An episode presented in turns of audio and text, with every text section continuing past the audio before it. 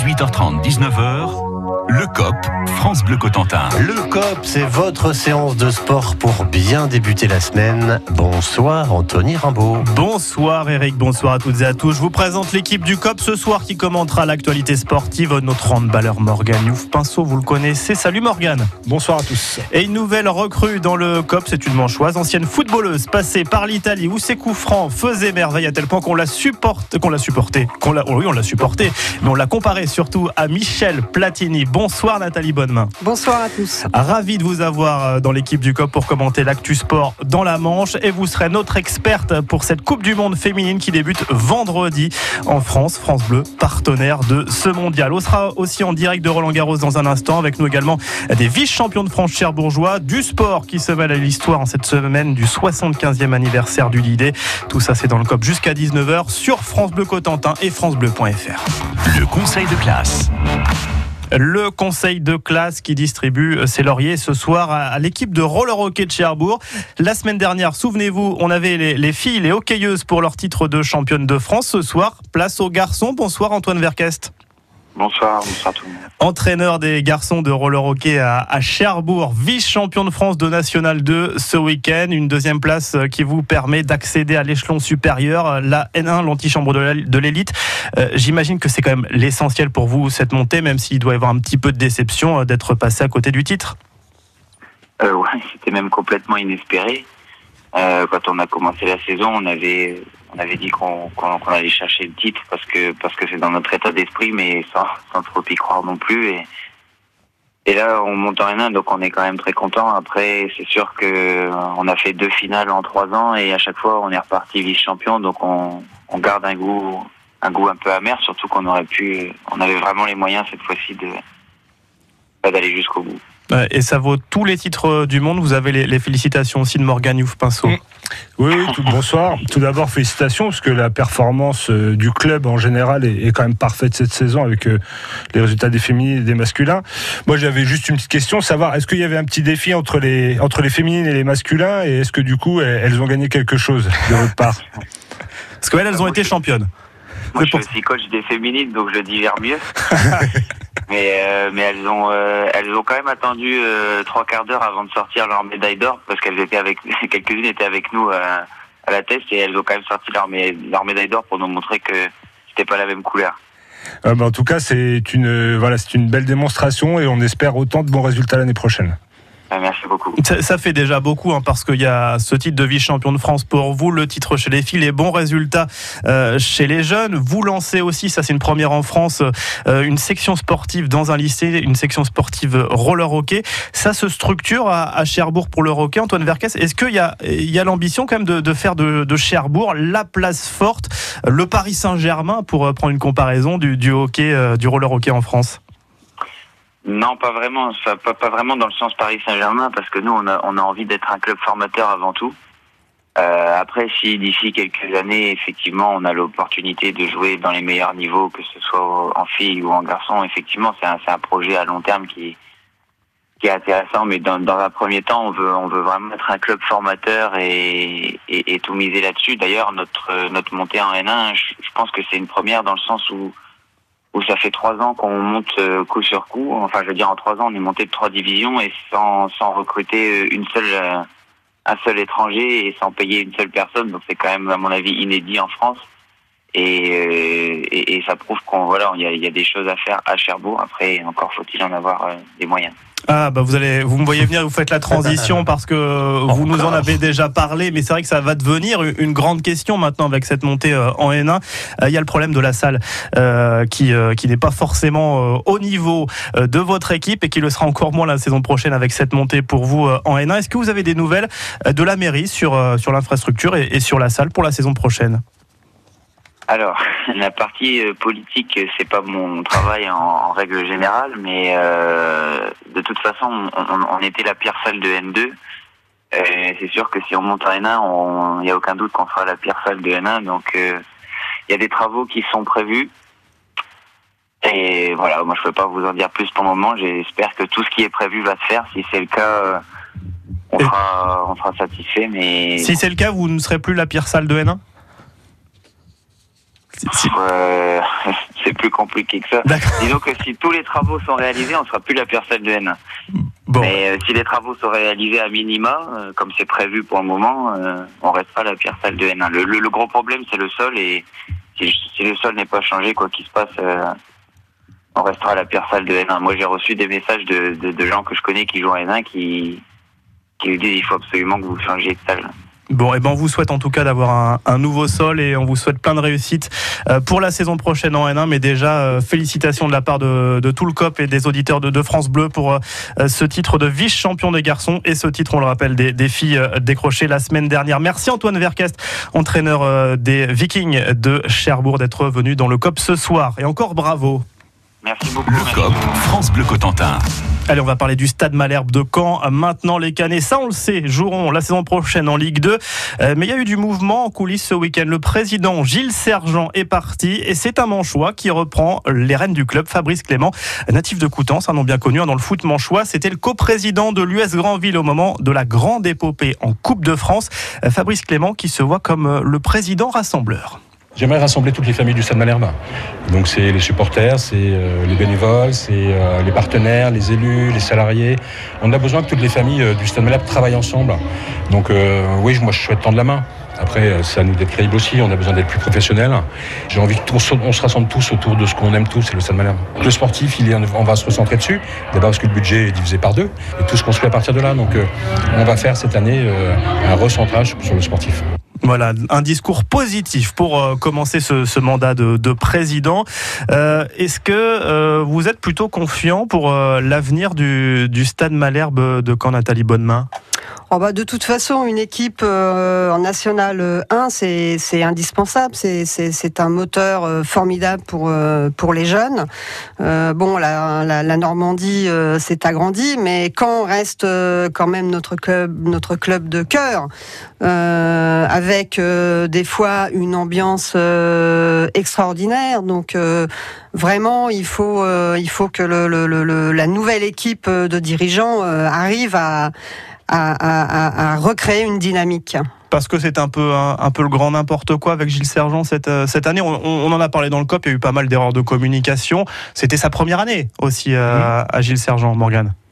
Ouais, enfin, moi je vois que le résultat. hein. On a vu qu'il y a une, une suite de choix.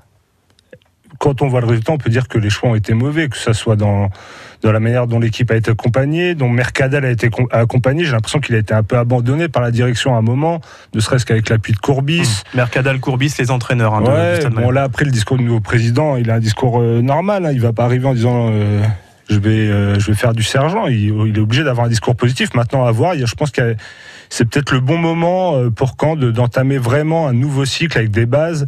On sait que la Ligue 2 ça va être difficile avec des jeunes joueurs, mais ça n'empêche pas que Caen doit miser là-dessus. Ils ont quand même sorti déjà quelques joueurs dans le passé. Espérons qu'ils renouent avec cette tradition, parce qu'on a, comme le dit Nathalie, on a vraiment besoin d'avoir Caen en Ligue 1 la saison d'après. Alors, il y a un président, un nouveau président au Stade Malherbe de Caen. Il faut encore un, entraîneur. On parle de Didier Olé-Nicole, hein, c'est l'en- l'entraîneur de l'US Orléans, un club de Ligue 2. On parle aussi de Régis euh, Brouard, euh, qui a entraîné Clermont et le Red Star. Mais nous, on se posait la question, parce que la semaine dernière, on, a reçu un, certain Johan Gallon euh, de l'US Granville, Fabrice Clément, ancien président du club de, de l'US Granville.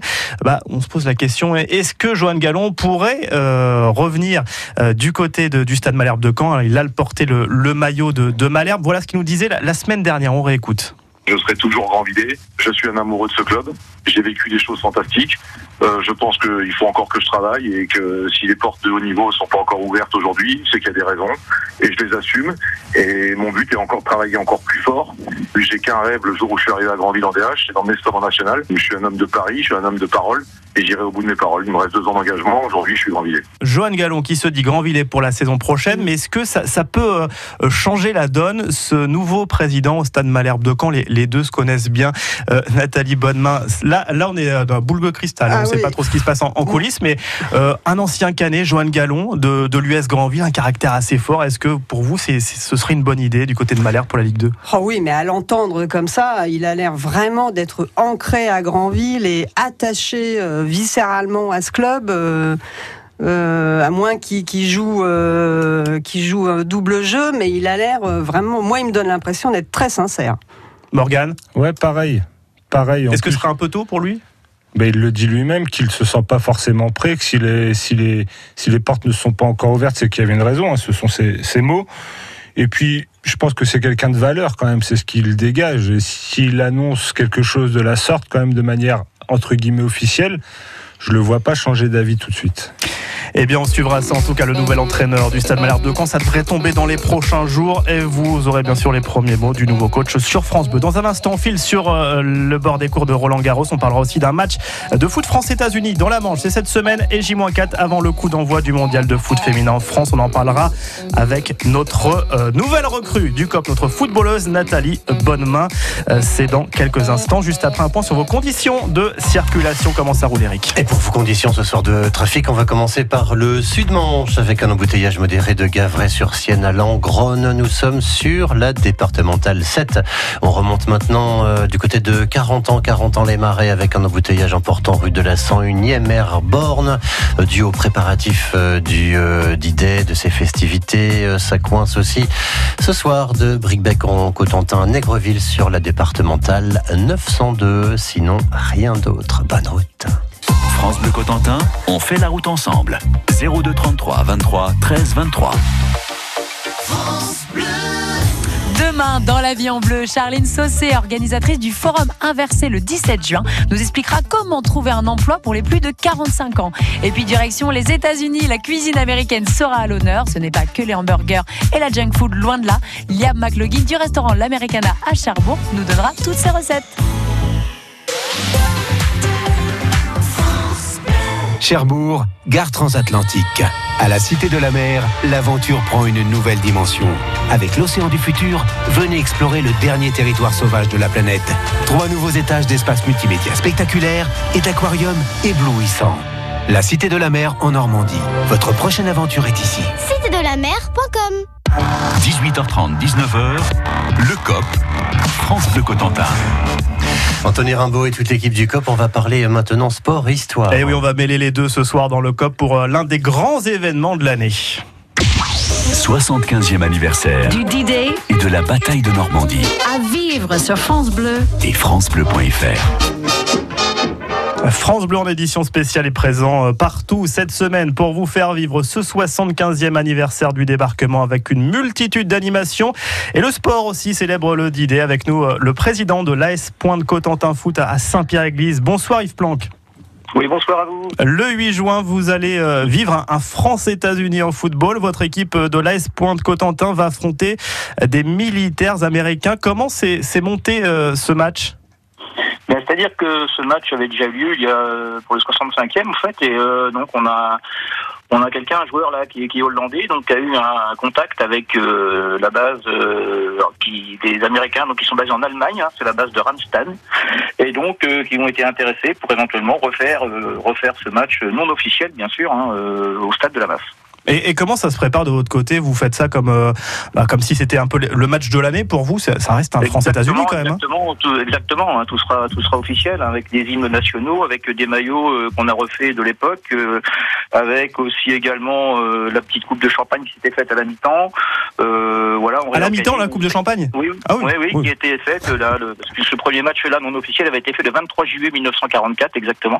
Et donc il y avait eu, on a des photos, on a un petit historique là-dessus où on se remémore tout ça pour essayer de, de, renouveler cette opération euh, à l'identique. Et les Français, je crois, s'étaient imposés 4 euh, buts à 1 en 44, donc vous avez la, la pression 75 ans après. Nathalie Bodemain, euh, qui est avec nous, a une question pour vous. Oui, bonjour Yves. Bonjour. Yves est donc le président de, de l'AS Pointe-Contentin, qui est un club formidable.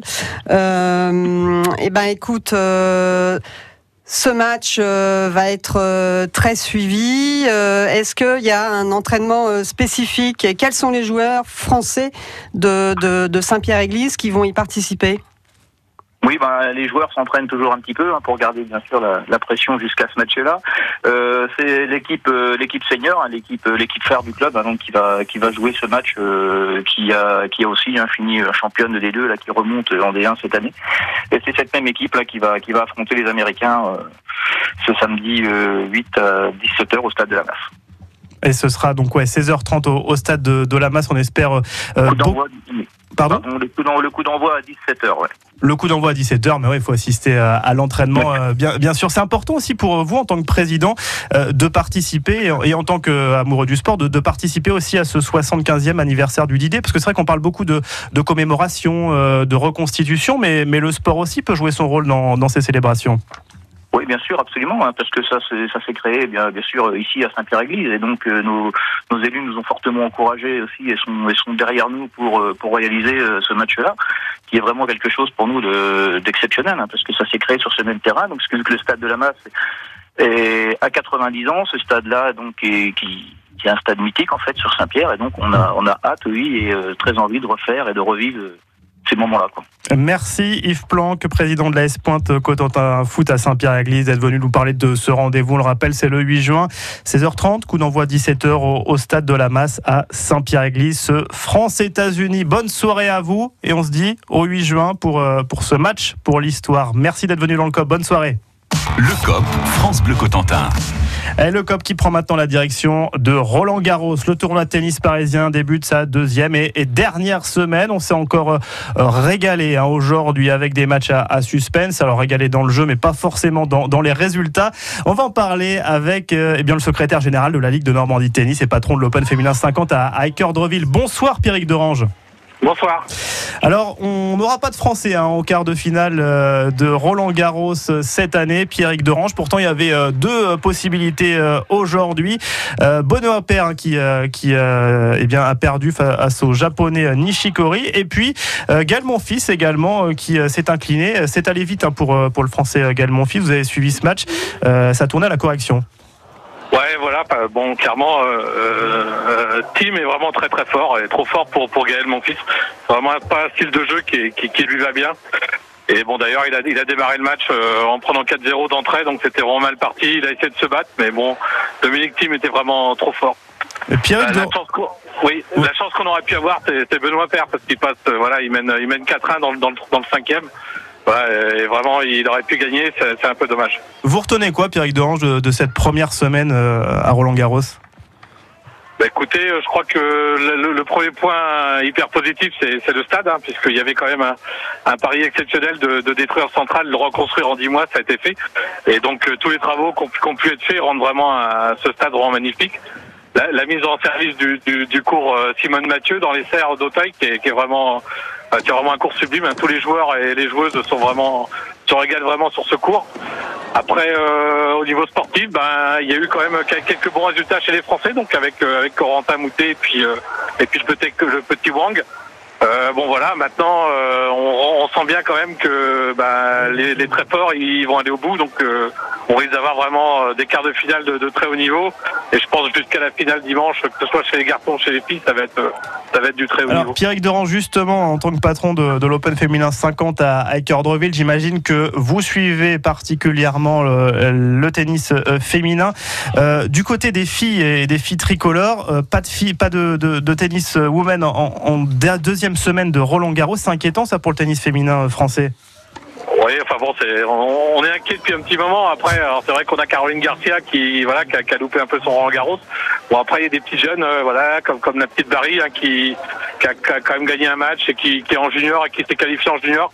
Donc on va attendre les résultats des, des juniors en fin de semaine pour voir un petit peu si la relève n'est pas là. Mais bon, c'est vrai qu'on a pris beaucoup de beaucoup de retard. Il va falloir combler tout ça, euh, que ce soit chez les filles, mais aussi on peut aussi parler des garçons. hein. Voilà, la, la relève elle doit elle doit arriver pour euh, pour essayer enfin un jour ou l'autre de, de gagner une grand Garros ou un grand chelem et de voilà de même si des filles comme Bartoli ont, ga- ont gagné des grands chelems il n'y a pas très longtemps, mais bon c'est vrai qu'on est vraiment en manque par rapport à ce niveau-là. Pierrick Derange, votre chouchou, comme tout le monde, j'ai l'impression à Roland Garros, c'est Roger Federer, le Suisse, qui revient euh, su- sur le tournoi parisien après euh, plusieurs années d'absence.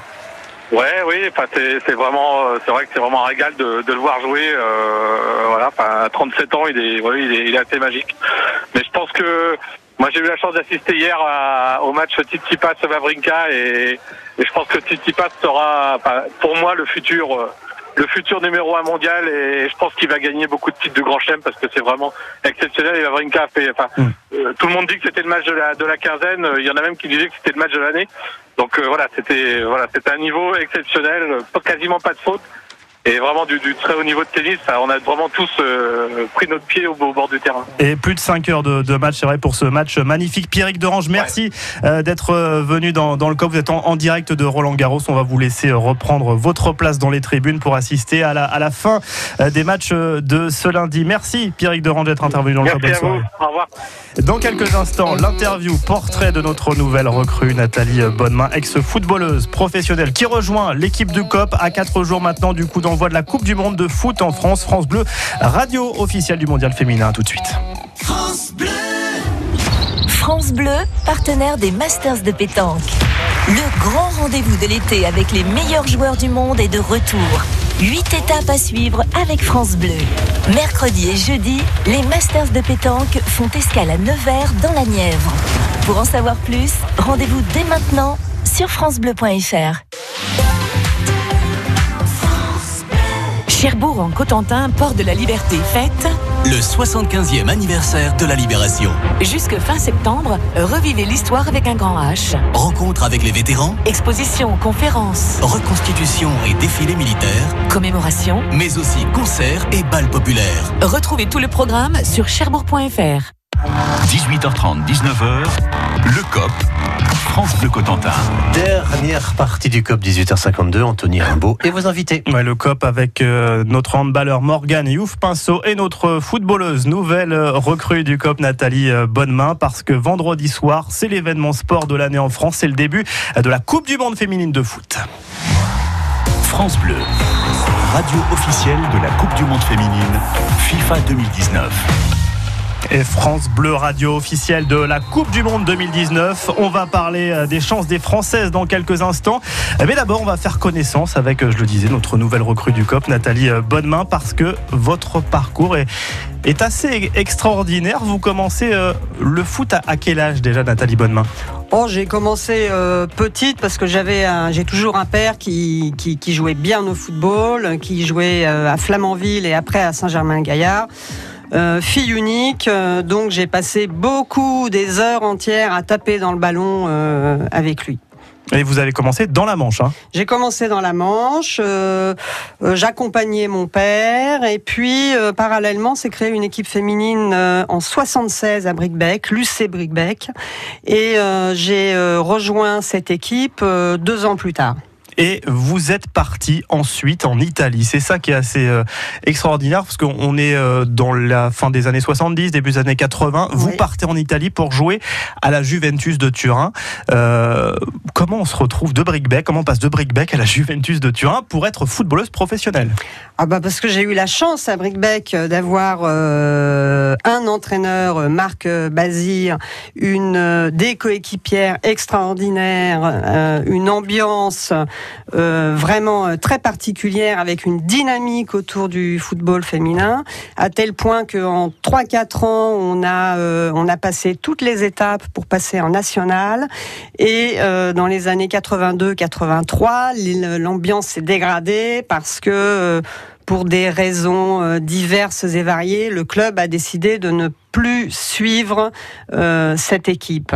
On peut dire problème d'hormones. hein. Problème d'hormones, euh, et- oui, tout à fait, Euh, parce que euh, le, le- le problème euh, Vous crucial. étiez trop forte Vous étiez trop on forte était trop fort. Voilà, c'est ça, par rapport aux garçons. Voilà, et les garçons devaient jouer en match de levée de rideau des filles, ce qui, à l'époque, était absolument inconcevable.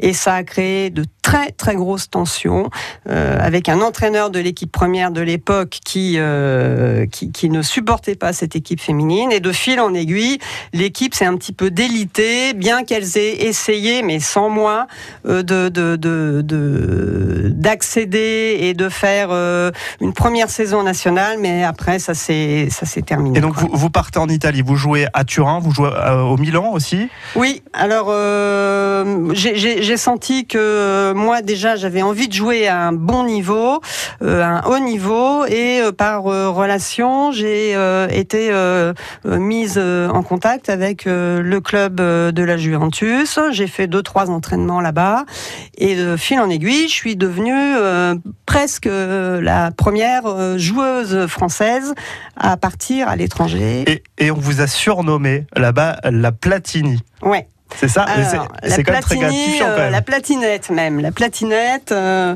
c'est peut-être moins glorifiant ça, la platinette d'ailleurs. Ouais, mais bon, ça me dérange pas. Euh, la platinette ou la platini, euh, parce que je j'avais la particularité de, de, de, de, tirer très bien les coups francs. et puis Platini surtout était là-bas à la même époque, donc c'était assez facile de, de faire le lien. Et justement, il y avait à cette époque-là, il y avait un accès entre les équipes féminines et masculines à la Juve ou? Non, c'était quand même assez. Euh, c'était le début du foot professionnel euh, là-bas. Euh, donc bon, ça ça n'a rien à voir avec ce qui se passe maintenant, mais on avait quand même des belles infrastructures et il y avait un budget conséquent pour pour faire des vrais entraînements professionnels et accueillir notamment des étrangères, dont moi. Allez, on va, parler maintenant que les présentations euh, sont faites et puis on aura l'occasion d'y revenir, mais on va parler quand même euh, de cette Coupe du Monde 2019 euh, qui se déroule en France et qui débute vendredi avec la réception de la Corée du Sud pour, l'équipe de France. Nathalie Bonnemain, comment vous situez déjà la, la France? Comment peut, on peut situer la France dans la hiérarchie mondiale du foot féminin? Oh bah elles sont quand même en tête, euh, en tête de série, ça c'est indiscutable. Il y, a, il, y a, il y a, de tels progrès euh, techniques, euh, euh physiques qui ont été faits qu'elles sont, elles sont, je sais pas, dans les. Qu'est-ce que tu en penses toi, dans les dans les cinq six premières quoi. Moi je dirais que c'est l'année ou jamais pour le football féminin français. On voit que les résultats de Lyon et du PSG en Ligue des Champions qui sont bon Lyon mmh. domine depuis des années, mais le PSG suit. Il y a plein d'équipes en Ligue 1 qui prennent le pas. C'est en France elles sont sur une bonne dynamique. elles ont eu quelques échecs quand même sur les grosses dernières compétitions. C'est une quatrième place, la meilleure performance en 2011. D'accord. Donc c'est maintenant ou jamais. Pour moi, hein. après, euh, on a connu France 98, pourquoi pas France 2019 il y, a, quand même, euh, il y a quand même cette pression de jouer à domicile. Ça peut être soit une force, soit une, une pression, Nathalie Bonnemain, comme d'évoluer à la maison.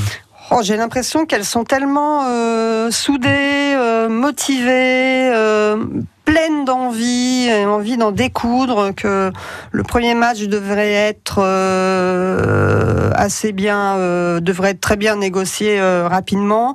Et puis une fois qu'elles vont être dans le rythme, dans leur cocon, ça, ça, moi je suis très très optimiste. Vous avez vu les matchs de préparation. Dernier match c'était la, victoire contre contre la Chine. Contre la Chine, De Buzyn. Il y a aussi eu bah, cette année une victoire contre les États-Unis, qui est une grosse nation. Alors les États-Unis en football masculin, c'est rien du tout. Mais en football féminin, c'est un sport majeur là-bas, le soccer. Euh, c'est quand même assez, assez encourageant euh, avant de débuter ce, mondial. Les États-Unis, c'est vraiment la, bête noire, j'ai l'impression. Hein. Euh, tout à fait, ouais. Qui avait fait du mal à l'équipe de France sur, sur, les dernières prestations. je vais vous demander quand même, parce que le match est, vendredi, je vais vous demander votre pronostic. Il nous reste quelques secondes. Votre pronostic pour ce France-Corée du Sud. Morgan Youf Pinceau, comme ça vous ne pourrez pas copier sur Nathalie Bonnemain. Ouais, euh, grosse frappe offensive, des petits soucis défensifs euh, dernièrement, 5-1 pour la France. 5-1 pour la France, ah oui. vous mettez combien? Non, non, moi je suis plus, plus, plus humble, je dirais 2-0. 2-0 pour la France, c'est noté. Eric, votre pronostic rapidement Je dirais 0-0, euh, je ne m'engage pas. D'accord. Le dispositif France Bleu pour ce, mondial, eh bien, sous tous les matchs des Bleus, hein, le, le France-Corée du Sud à suivre sur France Bleu, sur FranceBleu.fr et en live Facebook avec euh, Bruno Salomon et Nadia Ben Mokhtar, notre consultante France Bleu pour la Coupe du Monde. Bonne soirée à tous, le COP à écouter euh, sur francebleu.fr. Merci à vous, c'était Anthony Rimbaud et ses invités sur France Bleu Cotentin où il est 19h.